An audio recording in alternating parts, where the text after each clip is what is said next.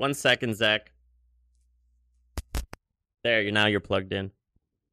What is happening, you two thumb undeciders?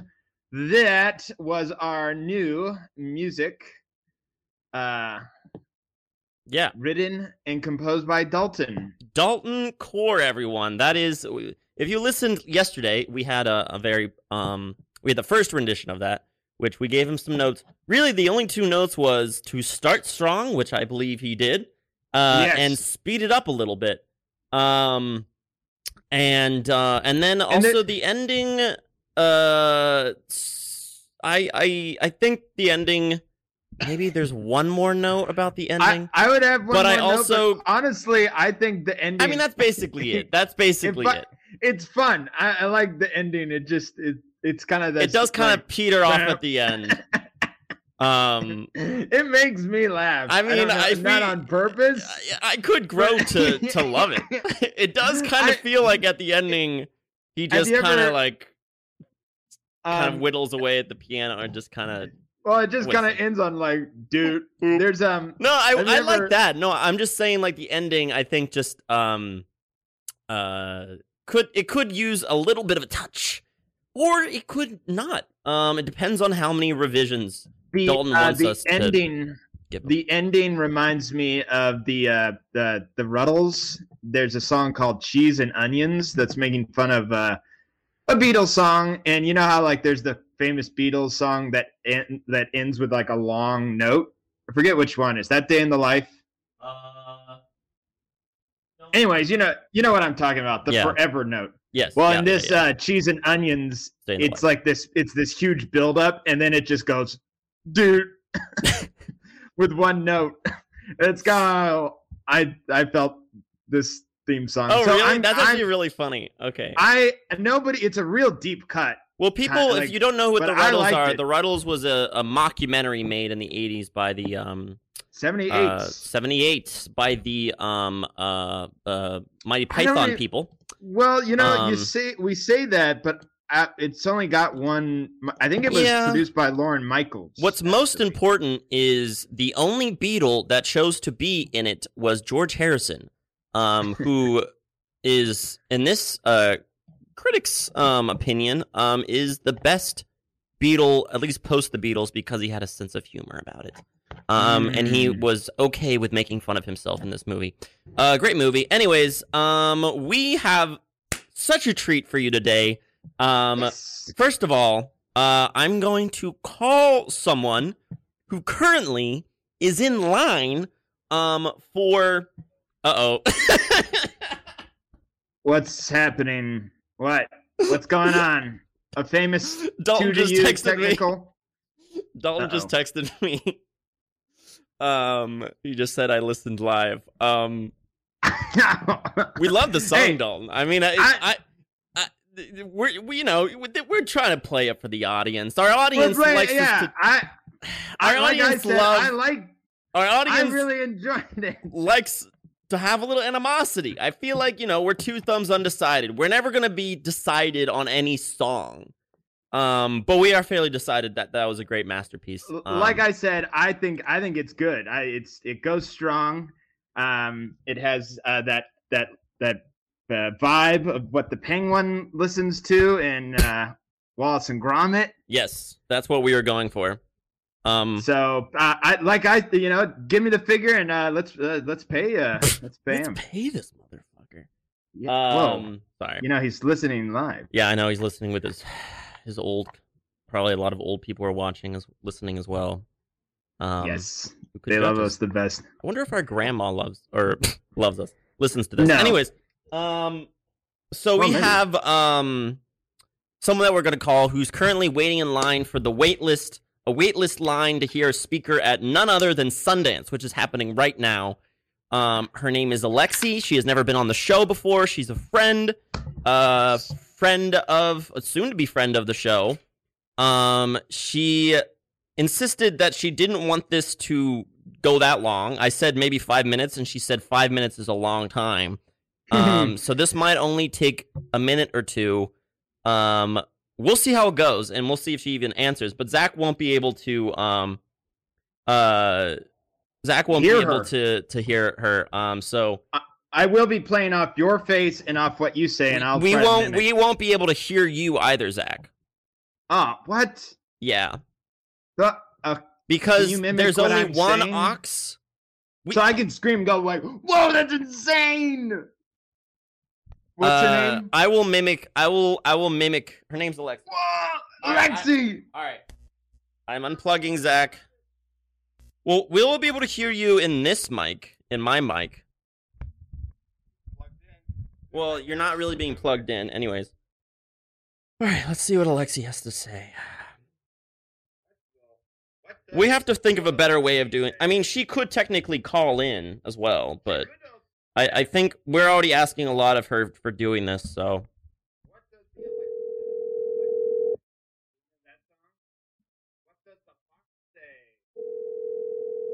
all right. Hello. Oh, it's Alexi. Hey, what's up? Welcome to Two Thumbs Undecided. You're in a wait list or wait list line right now. Yes, yes. Oh wow. Okay, so tell me real what is the the line that you're in and what's the general atmosphere currently? What's the atmosphere of the line, or, Yeah, or the yeah. general atmosphere of the Uh, line? Okay. Either. okay. Um, so we're in line for this um intimacy talk, Whoa. and it's with the intimacy coordinator who worked on Normal People. Oh. Um, and then Dakota Johnson's supposed to be there as well, and then Barry Jenkins and some other people. Whoa. Um, yeah, no, I'm really incredible. excited. No, yeah, I think it's gonna be so cool, and the line isn't that long, um, so hopefully we get in. But um, yeah, no, we're really excited. This So- is like the first talk that we've tried to get into, so I didn't I mean, I feel like this is probably uh, the inti- intimacy coordinator. That's like a newish position, right? Like that's like yeah, well, that's yeah, that's something that like I know normal people got a lot of praise because their sex scenes were really well done. Mhm. Um, and I know that like the two lead actors said that the intimacy coordinator like really helped facilitate that. Mhm. Um, but yeah, I mean, it's something that Hollywood definitely needs. Mhm. Um, and it seems like it's being talked about a lot more now, so I'm really excited. So what um so that's exciting. Uh maybe we'll talk about that at some point later in the life. Um what what movies have you seen that um you loved and that you recommend for people to be excited about? Um, sorry, one second. Uh-oh. This is the shit that happens on live radio, folks. I think she's getting instruction. Zach can't Yeah, I can't hear you, Zach. Zach Zach okay, Zach is is waving his arms up and down. I think Alexi is getting instructions from um What are you saying, Zach? Okay, I don't know if Alexi is still with us. She could very well have died. I don't know what happens in Sundance. There might be avalanches. I know there's avalanches all over the place. Um, not in New York though. All right. I might hang up on her and call her back because she's not even responding to anything I'm saying right now. I'm, I'm sorry. Oh, wait, she heard me. Wait, Zach, what are you? Um, okay, I saw Theater Camp yesterday. Highly Okay. recommend. I thought it was so fun. theater? Um, I thought the editing was really cool. Um, and just the score and everything and the cast, like their chemistry was really good. Um, Who's in yeah, it it? was super fun. Sorry, what'd you say? Who is it? Who's in it? Oh, uh, Molly Gordon and Mm. Ben Platt, Noah Mm, Galvin. Okay. Um, yeah, Molly co-wrote it um, with one of her best friends, and they also co-directed it, and it's their directorial debut. Shit. Um, yeah. Um, what's a movie you've seen that you think will get a lot of hype, but uh, you didn't think was that good? Um, I don't know. I haven't seen a ton of stuff, so. Okay. Right. Um, but yeah, Okay. theater camp I recommend for Theater sure. camp. Okay. Last thing. What's the what movie are you most excited about? Hmm. Well, we actually went to an IndieWire panel yesterday um, with first-time filmmakers, and there's this um, film called Mutt coming out that actually um, our friend worked on. Oh, Um, this is a our friend I know. friend's friend. Oh. It's Katie's friend. Ah, yes. Yeah, yeah, yeah. Um, but yeah, I'm really excited to see that, and the premiere is tomorrow. Um, and my old boss actually is like helping work on it too, so I'm really excited. Exciting times. Well, I'll leave you to it then, Alexi. Thank you uh, so much for taking this call. Um, yeah, it was great talking to you. Have a good rest of uh, Sundance.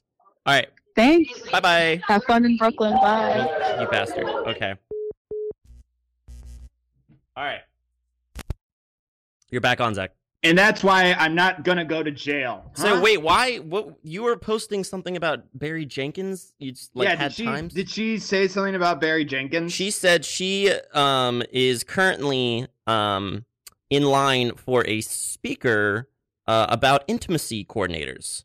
Um, Ah, and apparently uh, uh, Barry Jenkins, which actually we should do an episode on that. Um, do you know what that is, Zach? I could only guess. Is it somebody who's like an in between, like What? you know, being intimate with people? Yeah, I guess it's this person that like will their whole job is to like kind of make people comfortable with sex scenes or intimate scenes. Oh, and it's a hey, fairly newish thing. And I didn't I didn't really know this that much. Alexi is much more knowledgeable, I feel, about things that are happening currently in in- in, the stu like in like uh, not post production. Um, because she works um as a write in the writers' room and writing PAs, and she was a Whoa. PA on Marvelous Miss Maisel. Whoa. um, yeah. Is that how you know her? Yeah, I I through we're about to hear somebody else who also um is a friend of the show, Nick, who also has connection with Marvelous Miss Maisel. Um a lot That of I have a lot of friends up- that had something to do with that show. Um Yes. i.e. Reese, who um I reached out to um to help out with this you reached, he you reached out to him. he did not respond. Um, and then Katie, uh, who um, uh, Alexi mentioned, um, uh, is said that she couldn't do it. Um, but she's also in Sundance. She wouldn't Um, do it. She wouldn't. She refused. She Um, said, uh, uh, uh. Did she? By the way, did Katie work on Body, Body, Bodies, Katie did not. or was that? okay. Uh, Katie just worked previously with the lead actress in that on um, Shiva Baby. Right. Katie was the producer of Shiva Baby, um, or the co-producer, or one of the main producers. Um, and uh, I forget her name, but the the star of um, Shiva Baby. Rachel something. Rachel Sh- uh. Sennott. Ra- Rachel Shiva baby. Yep. Rachel S. Um, who was in Bodies, Body, Bodies, but I'm pretty sure Katie had nothing to do with that movie. And in fact, Katie just graduated from uh, grad school in getting a degree in therapy. Oh Um, wow. Uh, yeah. cool. So she's going to be doing that briefly while um, taking a step away from producing for a hot sec. And then we'll probably get back into the film biz at some point. Anyways, um, the next thing we're going to do is we have um, two recordings uh, previously recorded uh, from Nick, um, who has been on the show multiple times. Um, some would say he is the the fourth thumb. Um, but yeah. he uh, is also in Sundance, and he couldn't do it live because he's currently in a screening.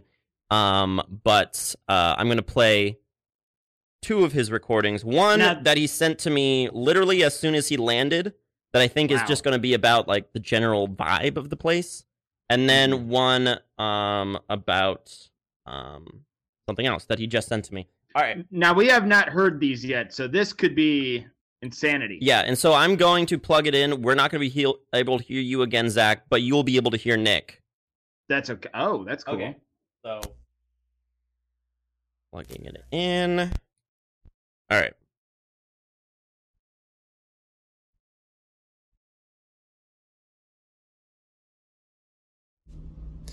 Hello, this is Nick DeVoe on the ground at Sundance 2023, reporting for Two Thumbs Undecided unofficially. Um, I have been here for mm, not that long. We got in yesterday around three o'clock. Um, so we've only had a small taste of what the festival is like, and geographically, we've only been a small part at the festival. We haven't been to Main Street where the Egyptian theater is, and all the whenever you see promotional material for like a cute downtown street for Sundance, we haven't been around there yet. But the theater is spread out along the valley that Park City fills up. Um, so far, the only film I have seen is uh, The Pod Generation, directed and written by Sophie Barthes. Um, it's a sci fi dystopian. I think it's kind of dystopian, dystopian, utopian. I like sci-fi films that raise that question, and this film I think definitely does that. Um, it's kind of like a mix of her and Knocked Up. It's um, Emilia Clarke and Chiwetel Ejiofor uh, play a couple who decide to raise a baby in a service where you can have the baby in a external like pod. Um, that is sort of made by this Amazon like company. Um, it was a great, weird film. Um, you know, personally for me, I found some moments were like a little kind of like cute and twee and in love with itself, but also it's such a great world they made and it's a great premise and it's a section that sci-fi hasn't really explored yet, like, you know, caring for future generations and you know, what is a authentic way of parenting versus what is a, you know, hands-off way of parenting. Um, the director spoke a little bit at Q and A, and it was a very personal story. You can really feel it. Um, it was also just great seeing those actors and roles that are so unlike what we know them for. It was a very like whimsical vibe that just w- way different. I'm not, I haven't watched Game of Thrones, so I can't really speak for Emilia Clarke, but way different than like anything I've seen uh, Chiwetel Ejiofor in. Um, so that was a great treat to start it all off. Um, and it definitely got me thinking about, and I hope you two talk about this in your in your Sundance, you know, uh, coverage. Um, that the festival has really changed over the years. Um, you know, Sundance really started as a festival where people who were nobodies could submit their films and become somebodies. And I used to feel very pessimistic about how the festival has changed. Like when I was in college, I remember looking through, which is 2015, um, looking through and seeing films that were getting talked about and praised. And you know there's often always a celebrity attached or you know you look into who's producing it and you're like okay so this isn't nobody's who's making this. This is someone who has some kind of connection. And i used to see that as like a sort of you know um, a bad sign for independent film. But you know this year i'm looking at it a little more positively. And it's i think when you look at the landscape of film and tv lately it's hard to make weird stuff. It's so hard to make weird stuff, especially weird stuff that needs money. Like this world that they were able to make in a pod generation was so f- fully realized. Um, and, you know, Emilia Clarke produced it. Um, the fact that she and Chiwetel were even in it, I think gives the film financing, you know, and we we we need that I think for independent film. Um, to make things that really go above and beyond and really go out there, which this film definitely did. Um, so it's a mixed bag. Um, you know, I would love to see more institutions and festivals that can really raise up like nobodies, but it's a really difficult time for the industry to do that. Um, I mean, you can look at like the disappearance of the mid-range budget film as a really good example for the kind of thing I'm talking about. Um, even when you look at what an independent film qualifies as, I mean, the only real metric you can have, I think, is like what the Independent Spirit Awards calls an independent film, which I think is 23 to 25 million, somewhere in that range. Um, anything under that qualifies as an independent film. That's still a lot of money. You know, those aren't movies that nobody can make. Um, so I don't know what the budget on this particular film was, and I also don't know if Sundance has a budget cap for submissions. Um, you two should look into that to figure out um, you know what the festival is like now. Is there a budget qualification you need? Um, do they have special awards for like films made under a million or something like that? Um, you know, where can nobodies really shine at Sundance? Um, but I don't know, it raised a lot of interesting questions and really got me thinking about um, I don't know, just the state of independent film, which I suppose is what this festival is here for. Um, yeah, I'm trying to see if I have any other thoughts right away. I mean, one really cool thing is that again, I've, I've only you know geographically been in a small area of the festival, um, but it is really cool how just like you you know everyone you're wandering around has something to do with something interesting. Um, you know, if a film is here, it's interesting. It's not going to be a boring whatever. Um, or so I would think. We'll see after I watch a couple more movies and I'll get back to you. But um, you know, like uh, we were just kind of chilling in the lobby, chatting up with people. We're waiting for um, hotel stuff to clear, and they talked about a project they worked on called The Tuba Thieves. That sounded really interesting. It's a mix of documentary, fiction, dramatization, all kind of mixed up. It sounds, and it's about uh, theft of or a string of tuba thefts that happened in L.A. because the music schools are so underfunded. Something like that. I didn't quite get everything, but it sounded awesome, and I don't know. It was great that you can just find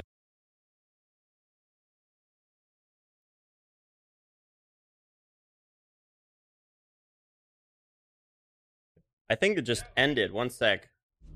I'm just gonna check real quick that that he just his thing just This ended. at any kind of festival. This Yeah, is my wait, first time sec. being at like a legitimate, really cool festival. Um, so to me, it's you know pretty neat. Um, I think that's all I have for now. Wait one sec. This isn't. I'm I'm talking live, Zach. Um. all right. I think my phone just shut off. But it sounded awesome, and Okay. Okay. That, I think that was basically it. All right. Plugging you back. Okay. Uh, hello. So uh, Um, that was. yeah. th- thank you very much. Yes. Feels like he gave us a lot of homework. Uh, ho- you mean homework as it? No, I, he was giving us good, uh, good on the ground coverage. I really quickly looked up. Um, is there a budget? Um, I don't think there is a like a budget that you need to have. Um, Is there a budget? Right, Well, I'm I looking. I'm looking that. up the um the Budget rules and regulation for States government. okay the rules and regulations for submitting to the 2013 Sundance. All I'm really seeing is 50% or more of the project's financing originated from sources within the United States. The project may only be submitted. Okay, and then okay, so that's just like uh international versus not international.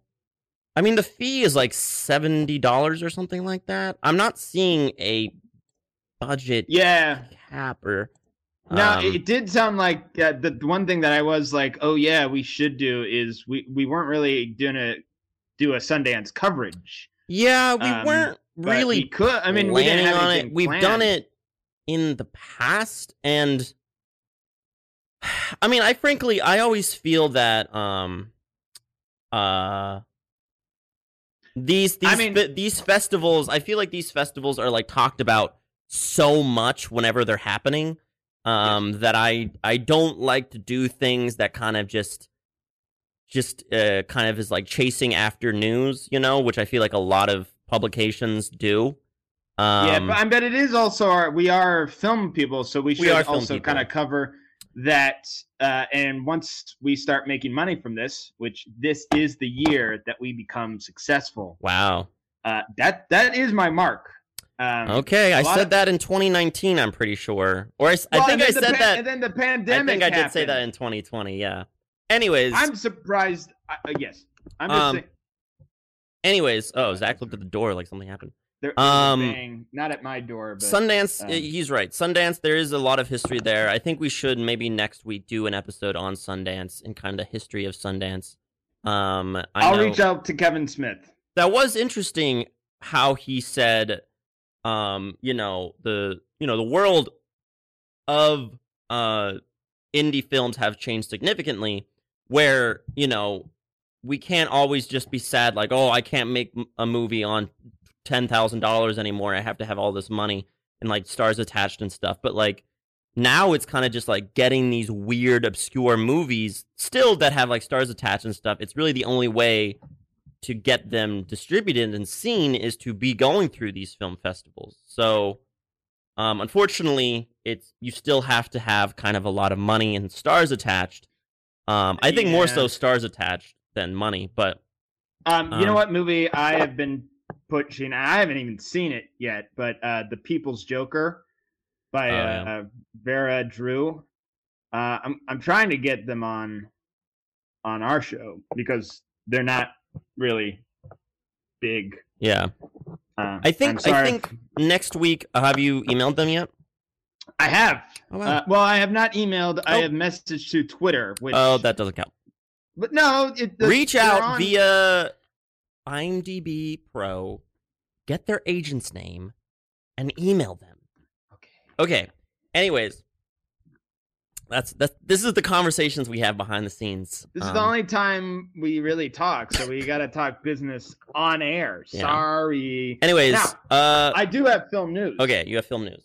I know we have a subject, uh, but uh, I wanted to do some film news, and it is on Sundance, and um, it is about a certain uh, Mr. Kang or upcoming Kang, uh, aka Jonathan Majors. I can't name you another movie he's in, but um, Jonathan uh, Jonathan Majors. Do you know anything about him? No. he is i wouldn't say up and coming but he has been hitting it big uh recently he is villain Kang not jonathan Kang jonathan majors i'm looking up him uh he is Kang in um the the marvel movie the upcoming marvel movies Mhm. and just from a comic book standpoint sam Kang is is a huge villain Mm. He's he's gonna be the next Thanos, and he's he can do more than that. He's a time traveler guy, and it's all so he, he's gonna be the next big bad. Yeah. So his face is gonna be all over the place. But he was in Lovecraft Country, which Yeah. is where I discovered him. Um, and he's gonna be in Creed three as the villain, I guess. Um, I don't know, maybe who he's gonna be. Uh, Damien and, anyways, Anderson. But anywho, uh, he was in a Sundance movie uh, that uh, got a standing ovation called Magazine Dreams. And listen to this synopsis: A black amateur bodybuilder struggles to find con- uh, human connections in this ex- uh, exploration of celebrity and violence. And then the photo is a super ripped Jonathan Majors. He's a very hunky man. He's a good looking fellow. Hmm. Uh, but this uh, photo does him judge justice. Um, and yeah, maybe some posters that people can print off of him and put him up in their college dorms, perhaps. Uh, I feel like college kids need new posters. Like you got the Fight Club, you got Pulp Fiction. You know, they didn't stop making movies in the '90s. People, okay. Mm. So, or Animal House. I had I'm an actually Animal House poster. What I think maybe we were just um well, there was a lot of anime. I do wonder like what posters kids have up now. I had uh, Inf- Nymphomaniac up, and it was um they had promotional uh seven promotional photo uh, things for Nymphomaniac, Really? and it was yeah it was like seven naked or uh, above the the you know the private area of each of the actors, Mm. and then making like basically an orgasm face. yeah. Uh, but I got Skarsgård. Skarsgård is in it, not his son, but like the original from Goodwill Hunting. Yeah. Uh, and I still have it, but I didn't. I guess I didn't post it up too long.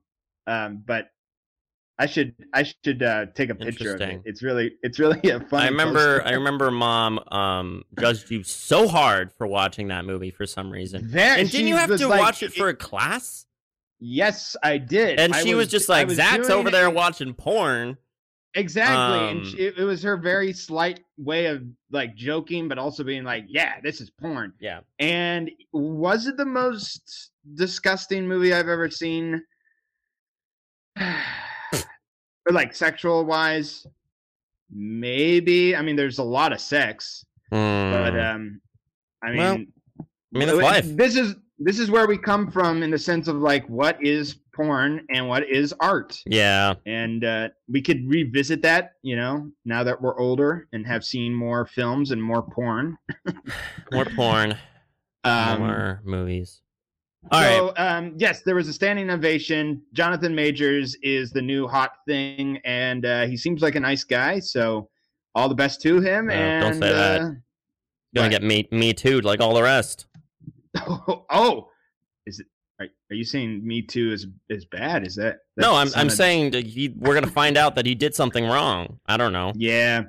Did I um I yeah last uh, last time we did two thumbs undecided I told you that like basically like a lot of people got Yeah, um canceled. not me t- not me too like They yeah canceled. or, or they yeah they got revealed that they were all weirdos. All right. Well, uh, anything else uh, news wise? Um, net.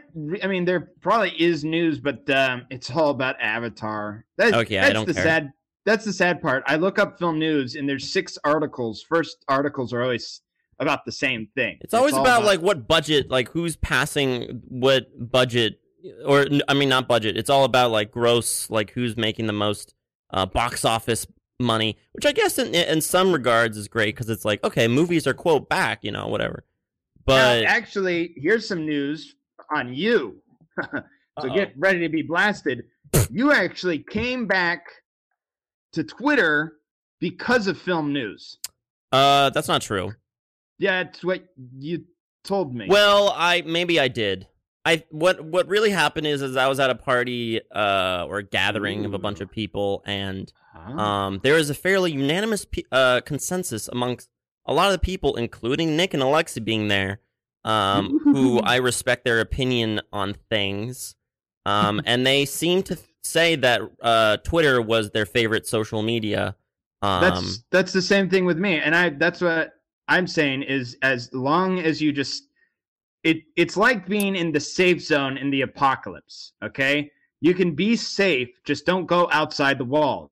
There are horrible nasty people in twitter in the twitterverse. Mm, uh, you just need to now of course you can you know you got to have a, a large bubble um, but there are just some very dismal sad disgusting people on twitter but uh, as long as you stay within you know just news wise yeah. Right news by the way not crazy news. There's this new thing and i'll make this quick. There's this new thing on twitter where um like th- these people will show videos of themselves of how they're affected by uh, the vaccine. Yeah. But it's the funniest thing because they're they're just they're twitching like uncontrollably but they're holding the phone like perfectly still yeah. or like when they're petting their dog it's like really like it's horrible acting but it's just the funniest thing. So now people are posting like like this is what happened to me when i took the pfizer and it's um um curly doing the whoop whoop whoop whoop whoop whoop on the ground. Do you know what i'm talking about? I know what you're talking about. Is that your film news? No, no, no. Okay, film news. So this is another thing. When I look up things on film news, and it's not really film news, but this is from cartoonbrew.com. Um, uh, it- nice moment with Critics' Choice Awards, uh, where um, uh, Brendan Fraser gets congratulated by Henry Selick, which is the director of Wendell and Wild. Oh, interesting. I mean, he's Well, I mean, that- celebrated by everyone. Well, I- he was celebrated by this man in particular because uh, Fraser uh, was in a movie of Selick's, his 1st live action movie. Hmm. Um, yeah. Good for him. I watched Whale, Second. Whale recently. Um, Oh, how was it? Yeah, I saw well, we'll, we'll we'll get to that. We'll get to that. Um, there also Nick sent us another um recording, uh, which we might get to afterwards. Um, but we do have a critic today that we were going to go over. Yes. I don't really know. As I was doing research for him, he's not your contemporary. He's not your um ordinary kind of critic. He never really wrote for a newspaper, from what I can tell. No, he didn't. He didn't write for a publication. Um. And he's more of a film historian. I mean, he's he has written a huge book and has given his opinion. So he is a critic, but I Uh. almost feel I feel like he is more of a just a film lover. Yeah. But oh, so we are talking today about Leonard Maltin, the 19 the 72 year old film critic Mm, uh, from somewhere. Hold on, New Jersey. wow. From New Jersey. New Jersey. Um, and he is a film lover. He has been doing this since he was 15. Yeah. Uh, he is somewhat somebody we should emulate.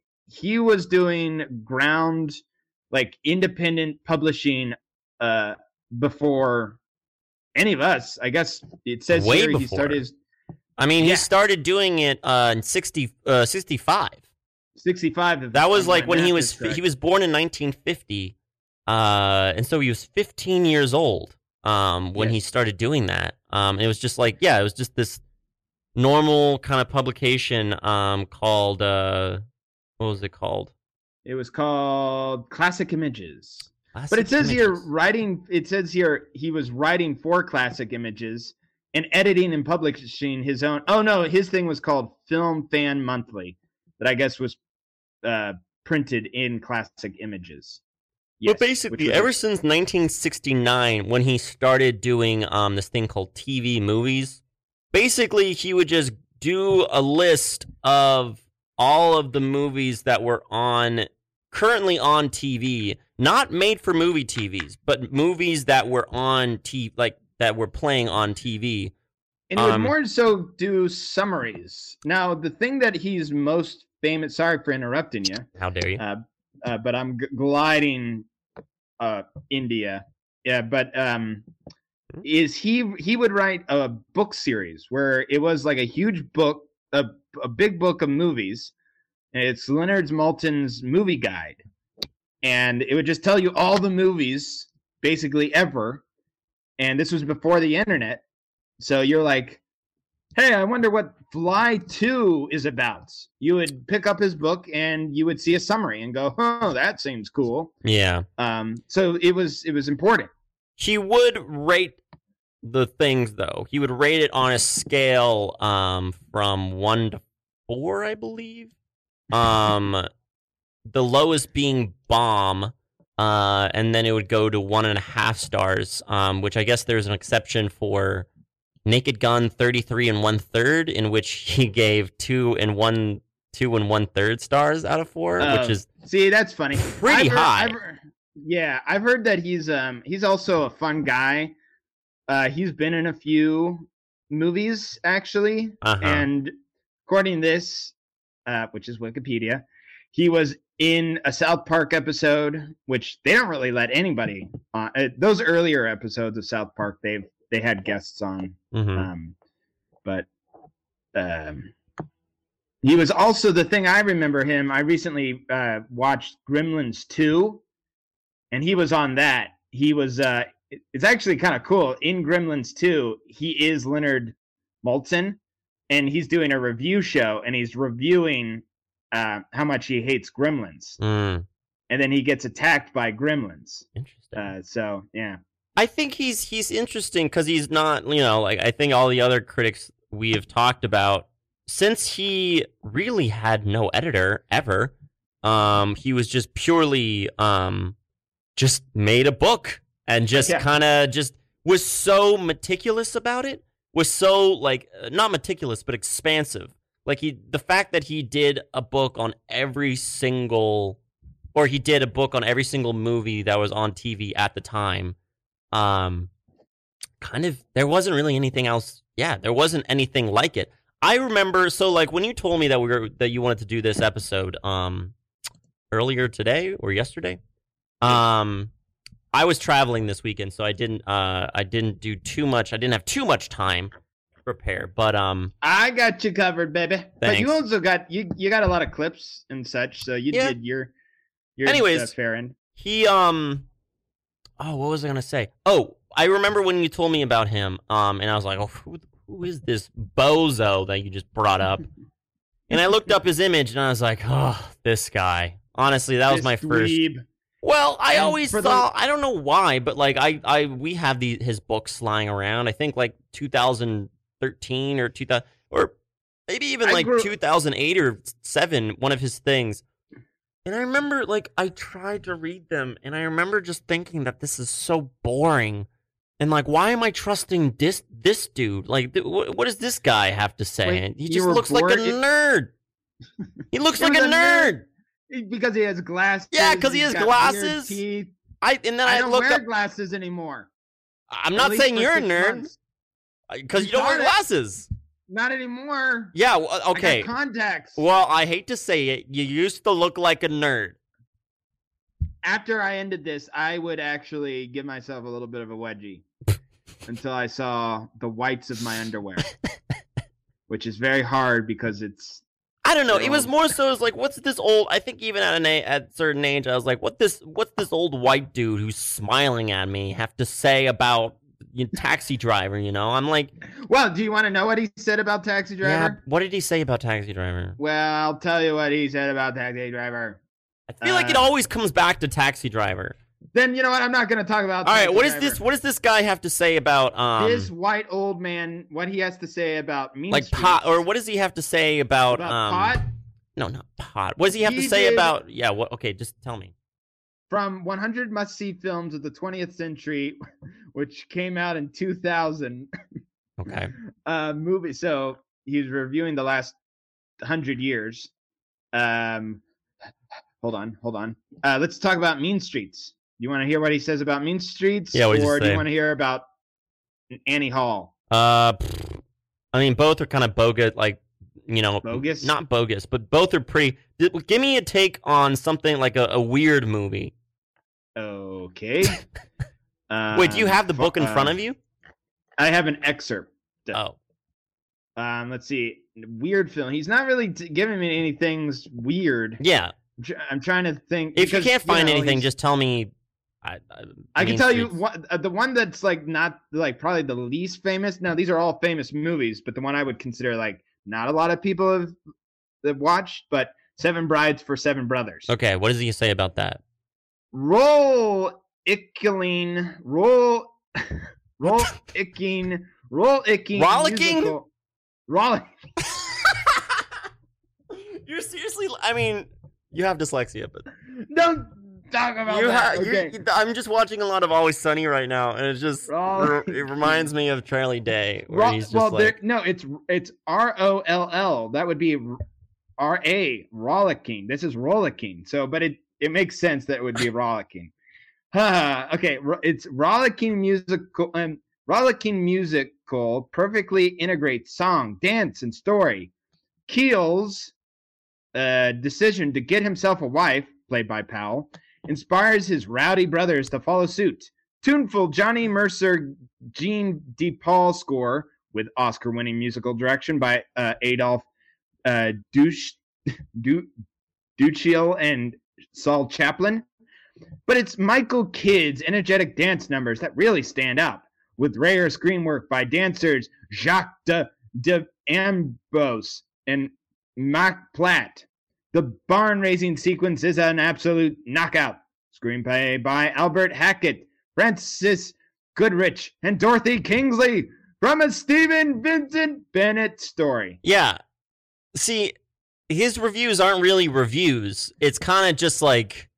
You want to hear a He- review of his? I have uh, it. Okay, give me a review of his. Uh, his review of the 1948 movie "Isn't It Romantic?" Oh yeah. directed by Norman Z. McLeod or Lund. Uh, his review for that is no. Yeah, which won the Guinness World uh, record for the shortest review ever. That is literally the review. It's it's it's even shorter than the review for uh, Spinal Tap's record, uh, Shark Sandwich, uh, Shit Sandwich, which was the review. Um, this is just no. So. that is pretty like it. I mean, he's a fun. I think he's a funny guy. the thing that I I I why I wouldn't I wouldn't even really place him in the same He's first off he's a caricature. He's a caricature like he's just so happy to be he's just he loves film. I mean, I He's guess there's like- two ways of looking at it. Maybe this is the cynical New Yorker in me where I'm just kind of like, why is this guy so happy? But Um, he's from New York University. He oh yeah, he, he's from New York University. Well, I guess he is. Actually, he was born in New York. Sorry. Yeah, but then he moved to L.A. But he loves L.A. Well, that's the thing is all the happy people move to L.A. and all the cynics like myself stay in New York City, baby. Mm, and who goes to Pittsburgh? Steel workers. Ow. Maniacs. Steelworkers and maniacs. Also, Maniac. really quickly, um, he because we have about 15 minutes left. Um, to kind of wrap up on a little bit of the end of his uh, towards the end of. Oh, he's still alive. He is still alive. He's he still alive and well. He's 72. He's um, much dead like, like our last, um, David Crosby. our last Bing Crosby. No, David Crosby. Okay. Oh yeah, he died. 81. Um, uh, younger than the queen. yes, she made uh, it a long time. She made it a very long time. Um, but he, uh, much like Pauline Kael, um, has Parkinson's. Well, Pauline Kael had Parkinson's. Um, but it's kind of interesting to film critics, um, have Parkinson's, I guess. Um, but he has Parkinson's. He's had it for four years now. Um, Doesn't um Yes. yes. Well, that is a very horrible disease. yes. Um, and we hope the best for him and his family, and Yeah. for all those who have Parkinson's, Yeah. because um, it affects the nervous system, Yes. um, and it's not fun. Yeah. But he Michael has. Parkinson's. Fox Yeah. has been fighting it for years. Yes. Um he so that's that's I mean his his medical issues. Um he stopped uh producing this book, the um which changed its name uh several times um to finally be Leonard uh, Maltin's movie guide. Um and uh the last issue came out in 19 uh or sorry, uh 2015. Um or sorry, it came out in t- uh, 2014, but it was about t- 2015. I forget which one. Um, I'm pretty sure. Wait, let me let me let me let me let me look this up real quick. Um, it ended 2014. Uh, the last one um announced. Yeah, yeah, the 2015 edition to be published in September of 2014 will be the last. Um, they also tried to they tried to update it um, by making an app um, that was released in 2009, but I guess the Penguin uh, Group um, decided to take it down for some reason. Yes, the Uh, Pittsburgh Penguin Group. Yes, the Pittsburgh Penguin, who like it. owned the app for this uh, movie. Um, They needed money. so basically, everything kind of uh, fell apart. Um, like it was losing money, um, and they couldn't find a way to transition um, his uh, books to um, uh, to to online. But Um, he does he does have a website which I'm looking up, um, or I've, I've looked into. It's kind of interesting. It's really just a website of just uh, Leonard Maltin's stuff, um, and the very tabs. busy. Yeah, the tabs are kind of interesting because there's a tab for order confirmation and then a tab for order failed. I don't know why those are tabs that you can Hey. just click. It's it's almost like they just whoever coded this thing just like didn't know how to like have that be a pop up if it failed. It Yes. like you can go to the page what it looks like if your order failed. Um, Do you want a T-shirt, by the way? oh, from them? Yes, it's him and some woman who I would assume is either his assistant or maybe his wife. Maybe. Uh, no, actually, that's his um, that's his daughter. Daughter? Um, yeah, because his Oh. daughter. Uh, and I was listening to this on the way in. His daughter and he um have a podcast um that they do uh So called Malt. Maltin on Movies. Um, and I was Mm. listening to one in which they had Mel Brooks on. Oh, Um, that's kind of cool. yeah, they have they have guests come on. I mean, he's a well loved movie person. Um, most recently, um, they had most recently they had last Friday they had Zach Gilford on. Um, he's got a Uh. new horror movie now playing on digital and VOD called "What's Wrong with the Kids." Um, I don't really know what's going on with that. Um, so this is who we're trying to take over, get his clientele, yes, um, attack, um, or make love. Yeah. In a in a business sort of way. Yeah. I'll do I'll do either at this point in in this run of two thumbs undecided. I'll make love with another podcast, or I will destroy. then again, what's no wait? I don't want to make that. Joke. what's the difference? What's the difference? I mean, You know what I- book I just I don't finished? even know what that. Uh, Uh, what the Bible? Yep, finished it. No, The um, Bible uh, the bell, books. the bell jar. The bell jar. Wait, why did That's that Sylvia sound- Plath. It's a very depressing book about a young lady who slowly loses her mind in the early 1960s. Um, people and Sylvia Plath, lose their mind. uh, Sylvia Plath is most famous for putting her head in an oven and killing herself. Oh, Um, soon after this book came out. oh, Um, so yeah, it was No, very. It honestly put me in a very strange headspace because it's it's very much that's like a lot of girls read in like high school. I feel, um, Yes. and little old me is reading this at the ripe old age of twenty six. Um, yes. Yeah, but um, I don't know Would why I brought recommend this it? up. Oh, there's a there's a part about uh sex. Um, yes, I would recommend Is it is it a good? Is it good? Like, I had sex. Nope, Ah, I love it. no, not Uh oh. not a good thing, really. Um, Probably not not. necessarily a bad thing, though. Did Um, the person not know how to do good sex with her? Oh God. Okay, let's get off. I don't know. I I don't know the content. I'm just. All right. Um, uh, it's it's an interesting book. I'm sure most people have heard of it, though. Um, and call in. um, Tell us about yeah. what you think about the Call on bell jar. Um. So, anyways, uh, that's what. Do you have anything else to say about the guy? He also, so he has this podcast he does with his kid. He also has, um, a not a goat. He also He's has like doing a it with a goat. He's doing it with his kid, his What? his child. Um. He also has a production company. I Ah! think. What what doesn't this guy have his? I don't know. He has his name, pie. but he has it's like just his name. It's like something films or something. I don't know. Um, he's just uh, he's just ha- he's like just a very lucky film buff who like kind of made this very unique thing in the '60s, and then it and then it kind of took off. He in Um, a way actually has a great job where he's really known for summarizing, and nobody dislikes people who summarize their movie. Yeah, I mean, unless you're just like you summarized it wrong. yeah, yeah. Finding Nemo's not about some dad finding his kid. It's actually a metaphor for the 2008 financial crisis, which actually I don't think Finding Nemo came out at when did.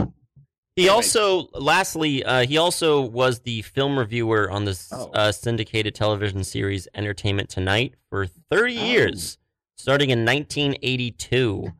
Um, and uh, I was reading a review or an interview with him um, coming in today, and uh, he's just an extremely positive guy. Like the the interviewee was trying to like coax him to say something because he just came out with a memoir recently and the interviewer was trying to coax him to say something um like kind of negative about anyone really. Um and he essentially said like uh he said that uh uh like i have you know i have nothing really to to to say. I did have some tough times at entertainment tonight but that was over like 30 years. But i i don't feel like you know being negative because like being positive you know you want to spread that. Um Right, he was he was probably he probably said something like, "I'm not a, a cokes addict like you are. Um, I uh, I will not do your coaxing. oh okay I will be coax free. New coax. yeah Anyway, tell us real. So that was Leonard Maltin. We grew up with him. He's cool. He's fun. Mm, I don't know. Get his book now. All right. Tell us quickly about the whale. Well, Spoil should I do that or should I play the last thing that Nick did? Mm, how long is next thing? Next thing is oof, Maybe save it. 13 no, wait. minutes.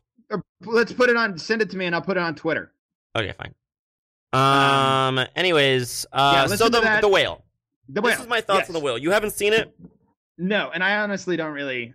I'm probably. I don't care. It was a very interesting movie. I would definitely recommend it. I think Brendan Fraser um did a very good job. Um great job even. I think it definitely put him in a light. I get why he's getting so much attention. I would say the movie itself is interesting because it's very definitely a play. Like it was based off of a play. It's all set in one room. I do think there's some moments that are a little bit cliche, and I think come off more cliche in a movie than it does it would it would for a play. Um, like I don't want to. There, there's just a few cliche moments that seem a bit too on the nose.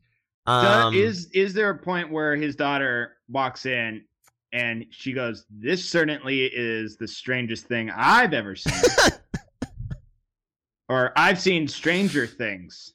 Wait, why would she say that? She's oh, she's from Stranger Stranger Things. Oh, I was wondering where I've seen her before. You're like, ah, it's strange, but I know she's in a thing I've seen.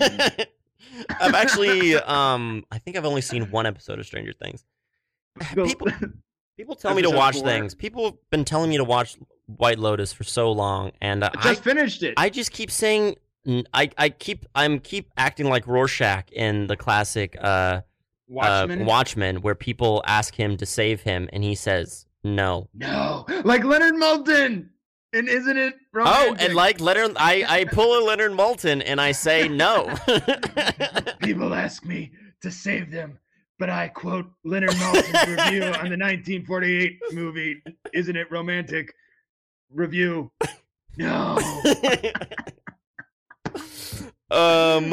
Uh, I'm, I wish we didn't have three more minutes left. That was a good one to end on. Yeah, so But, the whale, um, I would say, yeah. but I did like, I, I thought it was very interesting. The characters in it, none of them were really. They all were very ambiguous. You never really knew what you couldn't. You couldn't make up in your brain a reason why every single one of them was motivated, but it was never Mhm. really entirely clear what the motivation was behind everyone. Just because, like, the movie kind of takes place. Uh, well, I, I'm trying. The movie it, it's a very specific uh, point in time in which a lot of these characters are either just meeting Brendan Fraser for the first time or have known him for a very long time. Um, and I kept on thinking like something bad is going to happen. Um, but n- there is nothing like overly melodramatic. There are just some scenes and some lines in it that I think are a little bit that play in theater, but doesn't necessarily play in a movie. And that's all I'm gonna say. Uh, but I, I, I, would really recommend it. The, the girl that I was sitting next to in the theaters was crying. crying? Her, What- her, Did her she not have enough popcorn? Yeah, she was crying because she ran out of popcorn. and then I offered her my popcorn, but then I realized that my my bag was also empty, and so it was just adding salt to because it was it was uh it was just the salt at the bottom, and she like put her hand like, in it. And Ow! She's like, "Ow, my eye!" And she was like Yeah. covered herself in salt. Um, It's like, oh, thank you so much. Ow, my wounds. yeah, she had covered in wounds. Yeah, um, um, well, that's good to know. Uh, so watch the whale. Um, I recommend season two of the uh, White Lotus. Uh, and I am quoting uh Leonard uh, Maltin again. No. okay. Um, yeah, that didn't play No. as well for this one, but um, Yeah, you know anded me, but you re- you but in a it's funny, you know anded me, but you did do a good improv thing of doing a callback. So Well, anyways, stay tuned. Uh, the next um show after us is called uh, Love Letter by Claire Campbell. Um, they're not in the, baby love letter. they're not in the studio right now, but um, I'm sure they will be. But tune in next week.